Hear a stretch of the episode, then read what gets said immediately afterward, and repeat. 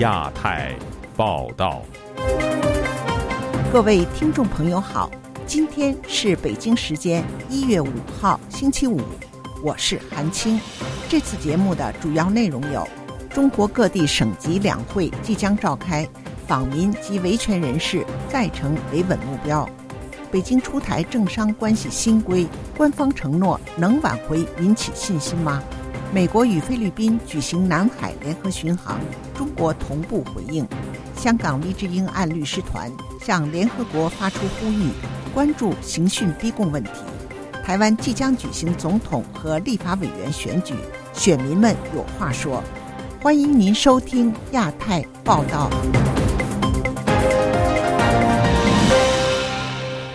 中国省级政协及人大会议将于一月中下旬召开。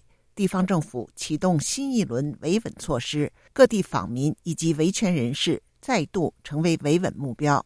请听记者古婷的报道。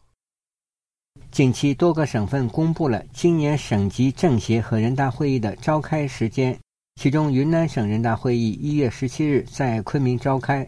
河北省人大会议于一月二十一日召开，同一天召开的还有重庆市人大会议。其后，上海、天津、辽宁、江西、海南以及宁夏等地省级人大会议决定于二十三日召开。天津居民李女士本周四告诉本台，各居委会已经加强了对访民的防范。现在街访比上访的多，头几天就开始抓了，地方还不让上车。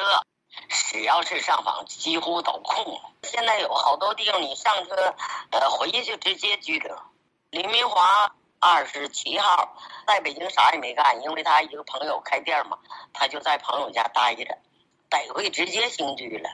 在北京的访民周女士告诉本台，今年一至二月各地召开省级政协和人大会议，三月召开全国人大会议。换言之，从一月到三月期间属政治敏感期。所有的访民、维权人士和异议人士都属于政府维稳对象。四川访民杨女士告诉本台，她和多位访民被从北京遣返成都。我们在回来的时候，在北京，就是在草桥那里，被那个北京那边的警察给堵着了。查了我们的身份证过后，后给我们的工作人员说了，就是说，啊，你接人回家，回去过后不准打，不准骂哦，而且还让我们，呃，当地的那个工作人员在北京是签了字才呃接走的。不过杨女士说，各地政府都有不成文的规定，在中国举行重大活动、节日期间不准访民上访，尤其是那些曾经上访过的人，更是被上岗。上海市人大会议将于一月二十三日至二十六日举行。上海拆迁户马亚莲接受本台采访时说：“许多访民由于受到严厉的管控，甚至连合法上访都不敢。现在实际上不存在合法非法之说了，就是你合法上访、合法法律问题，他们都给你打非法的名义。现在平时也维稳的，平时也是管得很紧的。”所以现在这个法治是大倒退啊！我觉得现在还不如封建社会啊，封建社会还能滚钉板啊！我们现在老百姓连滚钉板都没渠道滚啊！马亚莲还说，现在他们制定的法他们不遵守，他们现在还搞出很多歪法来。比如说吧，呃，人家上访是你拖着不解决问题，就算人家现在有过激，也是你政府部门造成的吧？是你们不作为，是你们违法不作为。啊！结果你自己不处理自己的，你只处理老百姓，在哪里有这样不讲理的政府啊？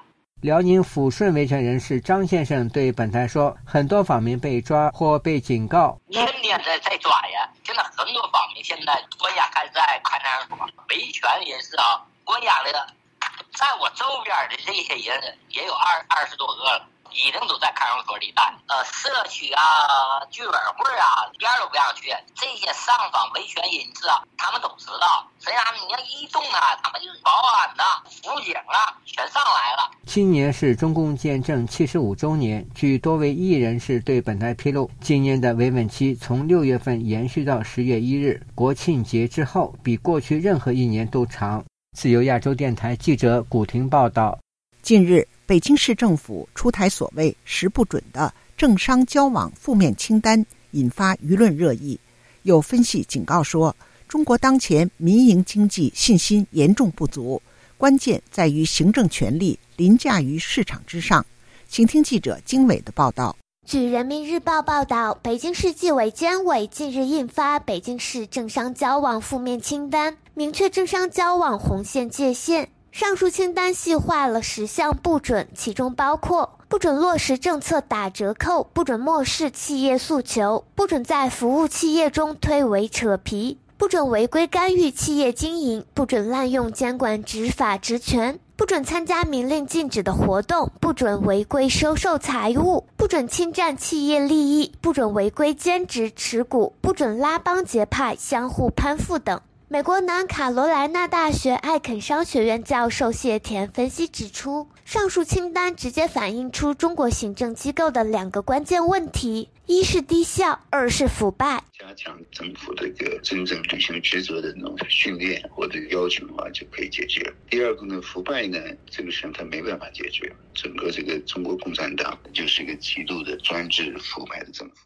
他认为，虽然中国领导人习近平上台以来奉行反腐，但更多是出于清除异己的选择性动作。要彻底反击的话，等于把全国共产党都消灭了，那自己的统治基础都没有了。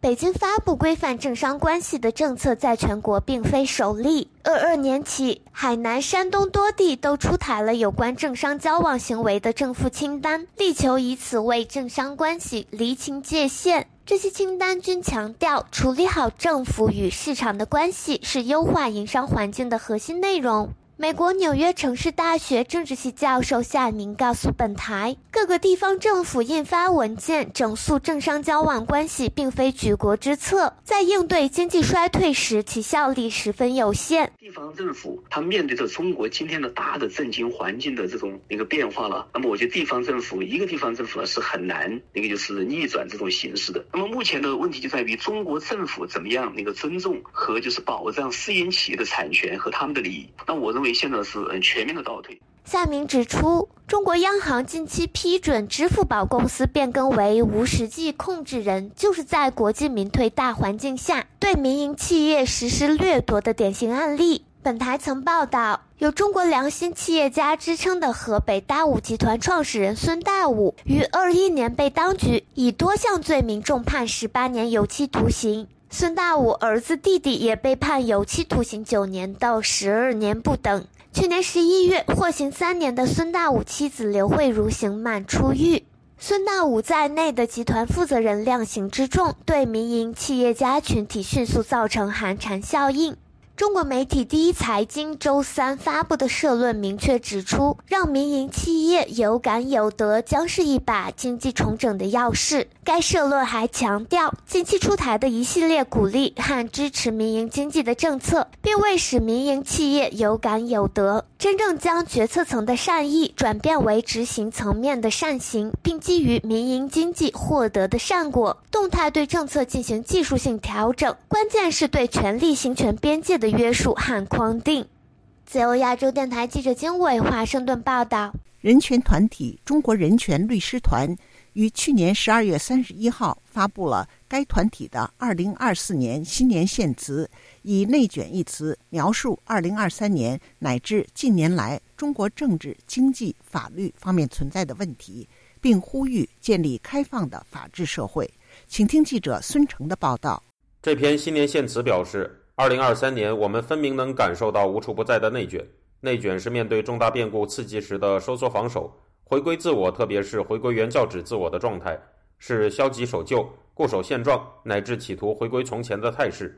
中国人权律师团成员吴少平在接受本台采访时。对现词中的“内卷”一词进行了阐述，表示：习近平上台这十几年来，整个中国社会都一直在走向倒退。今年的这批现词呢，用了一个“内卷”这样的一个词来形容他的执政的这十几年。实际上，“内卷”换个词就是中共社会的全面倒退嘛。“内卷”一词来自社会学，早期被用来指代一种文化模式发展到一定程度之后，无法向外发展，只能内部演化的状态。这个概念也被一些学者用于描述亚洲的过密化农业社会，展现一种劳动的超密集投入没有带来成比例的产出增长，反而使单位劳动边际报酬减少的现象。近年来，这一词汇也被中国网民广泛运用，常被用来形容中国职场中的高强度工作现象。吴少平表示，在过去的一年中，中国的内卷体现在许多个方面。包括司法上呢，像文革时期一样，对整个社会的管控也像文革时期一样，让老百姓没有言论的自由。中共呢，像过去一样，动不动对民间社会进行各种残酷的打压，用刑罚的手段，用行政的手段，用各种力量来打压整个社会。不仅打压艺人士、民主人士、宗教，他也打压一些企业啊、行业啊。中国人权律师团的另一位成员郁品健告诉记者。二零二三年是中国三年疫情封控后开放的第一年，这三年给民众带来的阴影和心理创伤会长久伴随，就像大跃进期间的三年饥荒以及之后的十年文革一样。他表示，在此基础上，想要振兴经济更是困难重重，内卷也是无处不在。当局呢，想通过强权来控制社会，无视人权，迷信暴力，致使中国社会所形成的戾气越来越严重。酷害的现象呢，现在也很严重。经济上严重的不相信私营经济，民营企业家总是担心人们会觊觎他们手中的权力。在中国人权律师团的新年献词当中。提到了中国当局对郭飞雄、常伟平、许志勇、丁家喜、秦永佩等许多人权活动人士和人权律师的判刑，以及人权律师唐吉田、高志胜失踪的情况，并谈到了福州公民叶中、南京公民孙林被当地警方打死的情况。现词表示，罪行善断、重刑主义和权力直接参与经济的社会一定是内卷、守旧的社会，只有民权、私权张扬。和市场充满活力的社会，才能成为开放、外向、法治和兼采众长的社会，并发出了放弃内卷、走向开放的呼吁。自由亚洲电台记者孙成，旧金山报道。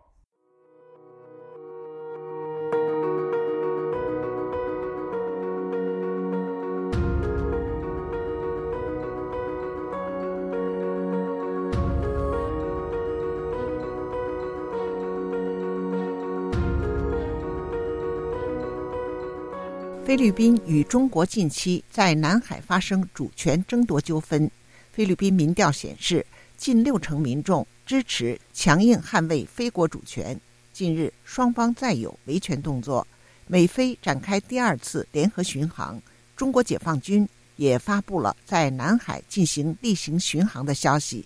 有分析指出，这是海军出身的中国国防部长董军上任后首次对外展现军力的。回应动作，请听记者夏小华的报道。菲律宾军方声明指出，一月三号和美国共同举办第二次联合巡航，包括四艘菲律宾的海军舰艇和四艘美国印太司令部舰艇。综合报道，其中有一艘是航空母舰、一艘巡洋舰和两艘驱逐舰。菲律宾武装部队总司令劳纳指出，美菲联合的军事行动显示彼此的联盟关系以及实际操作的可能性实现了重大的进展。同一时间，中方也发布解放军南部战区组织海空兵力在一月三号到四号于南海海域进行例行的巡航。内文写着：战区部队全时保持高度的戒备，坚决捍卫国家主权、安全和海洋权益。任何搅局南海、制造热点的军事活动，尽在掌握之中。近期，中非的船只在南海争议岛礁多次发生对峙、碰撞、冲突。台湾国防安全研究院所长苏子云接受自由亚洲电台采访指出，新任中国国防部长董军是参谋军官出身。习近平用他的重要意义，一个是强化跟周边国家未来的军事对话，另外一个是象征习近平对派系某个程度比较和缓，没有用他自己熟悉的何卫东。苏子云说：“反制美军的一些活动，那他这是他上之后的第一个对外。”外的军力的展现可能会较以往稍微不会那么粗糙，那这要后续看他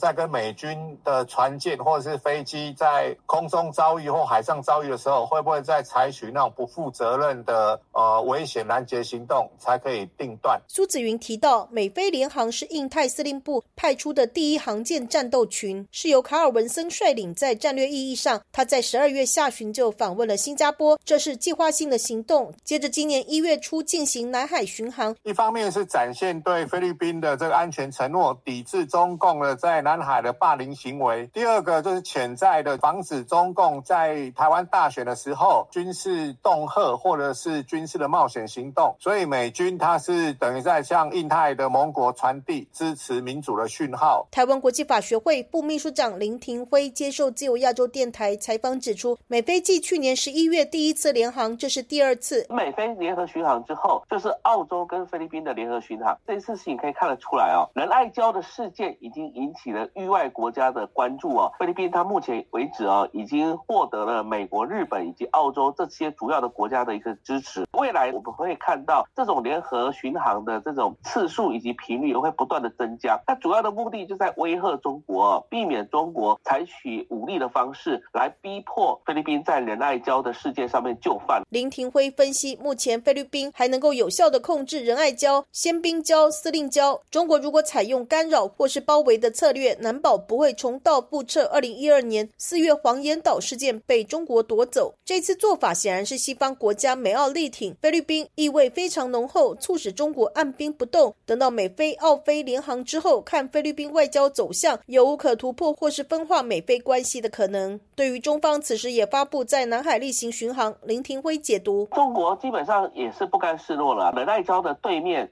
而且距离非常近的地方就是美济礁，这个地方是有中国的军事部署。中国退让的话，它当然也会失去对美济礁的一个控制权。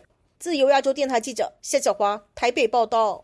香港传媒大亨黎智英的国际律师团队连同联合国特别报告员作出紧急呼吁：只有可靠证据显示。案件关键证人李宇轩曾在中国大陆的监狱被刑讯逼供，作出不利黎智英的证供。对于多名英国公民被列为黎智英的共谋者，前英国外相瑞夫金及多名议员促请外相卡梅伦发声回应。请听记者吕希的报道。黎智英的国际律师团队周四连同联合国酷刑问题特别报告员爱德华兹作出紧急呼吁，关注控方关键证人李宇轩。声明指出，有可靠的证据显示，李宇轩在中国大陆的监狱遭受酷刑对待以后，才承认和李智英串谋勾结外国势力。声明说，李宇轩怀疑在酷刑底下做出对李智英不利的供词，香港当局对此完全知情，然而控方却以此作为案件的关键证据。带领团队的英国用大律师加拉格尔表示，刑讯逼供得来的供词并不可靠，违反公平审讯权。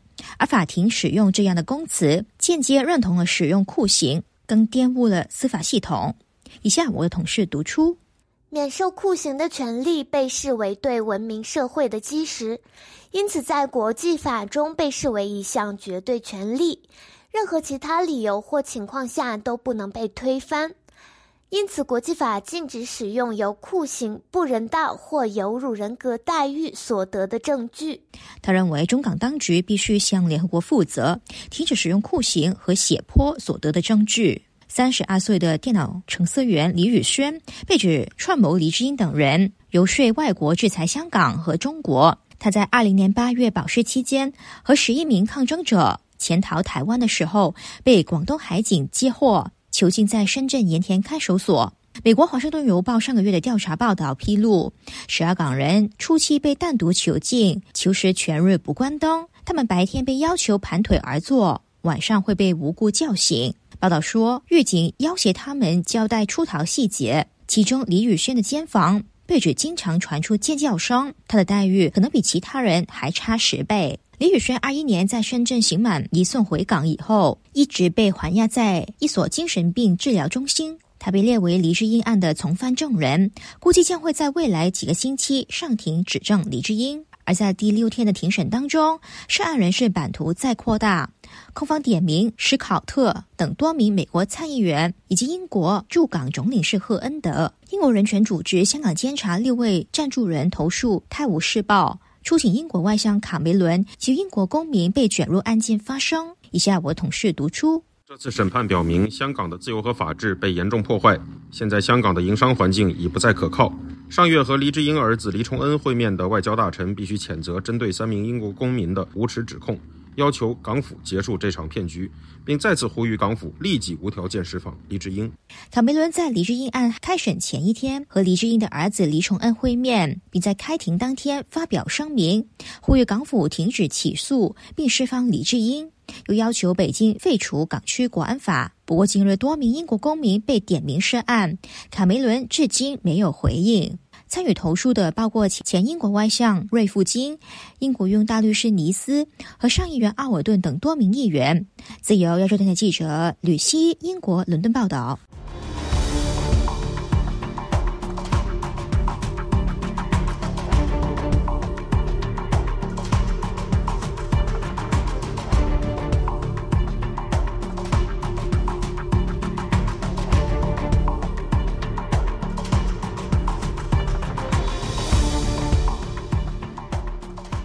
再过十天，台湾将举行总统和立法委员选举。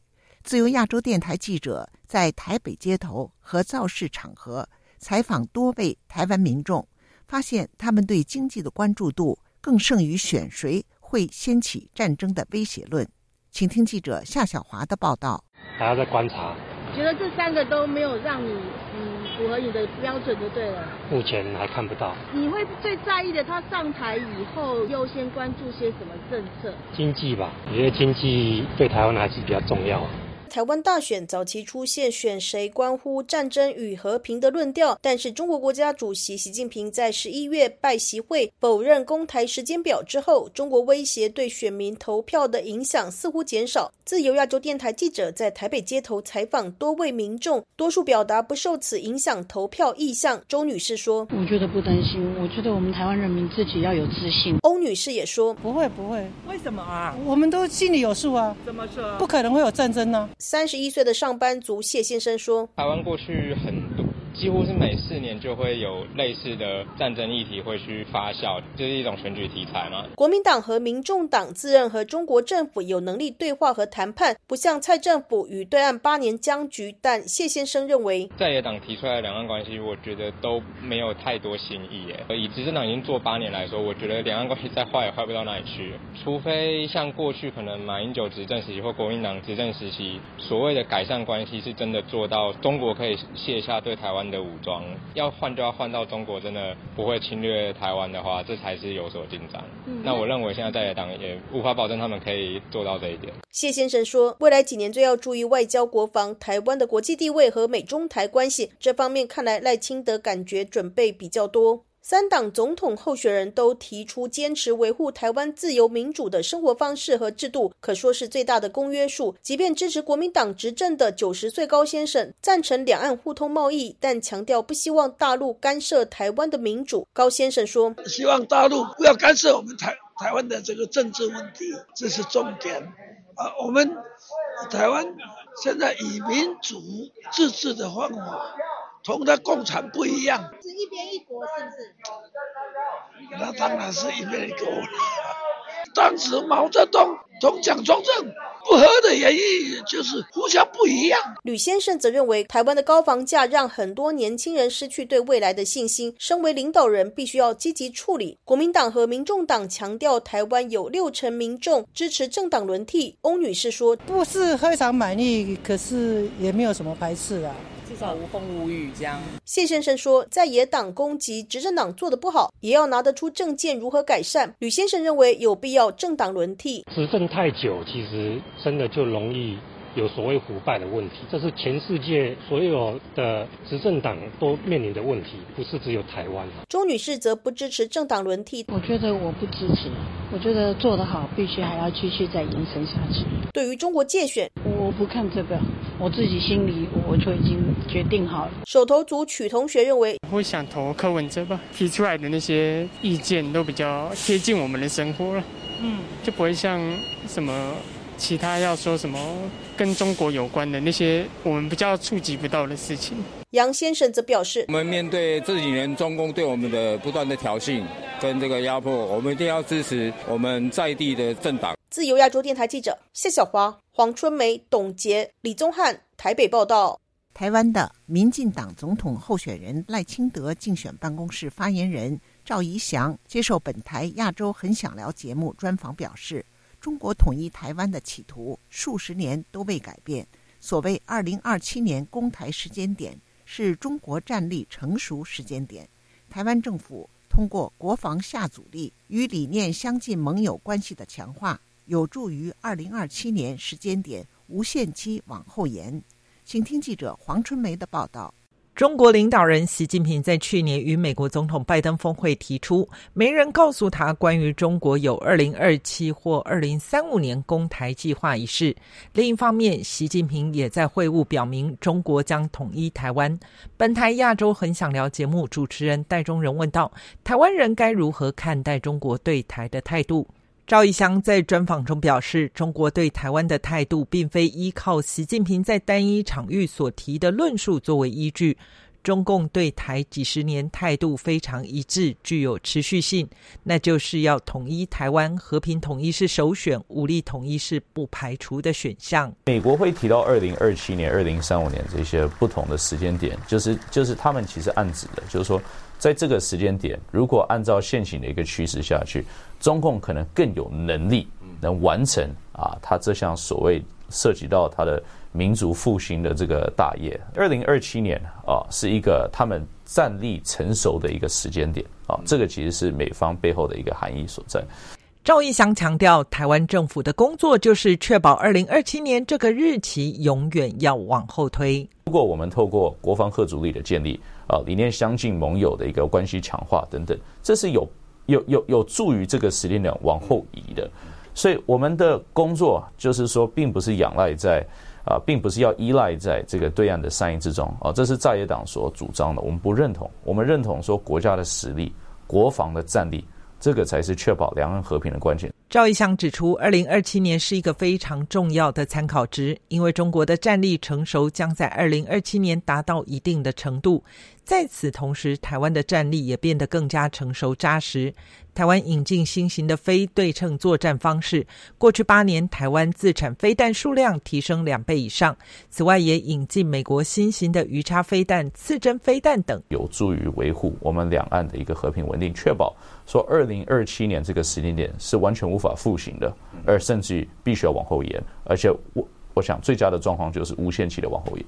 赖清德曾经公开表示自己是务实的台独工作者，但是竞选期间也强调中华民国不需要宣布独立。主持人提问：民进党仍未放弃台独党纲，这是否有矛盾之处？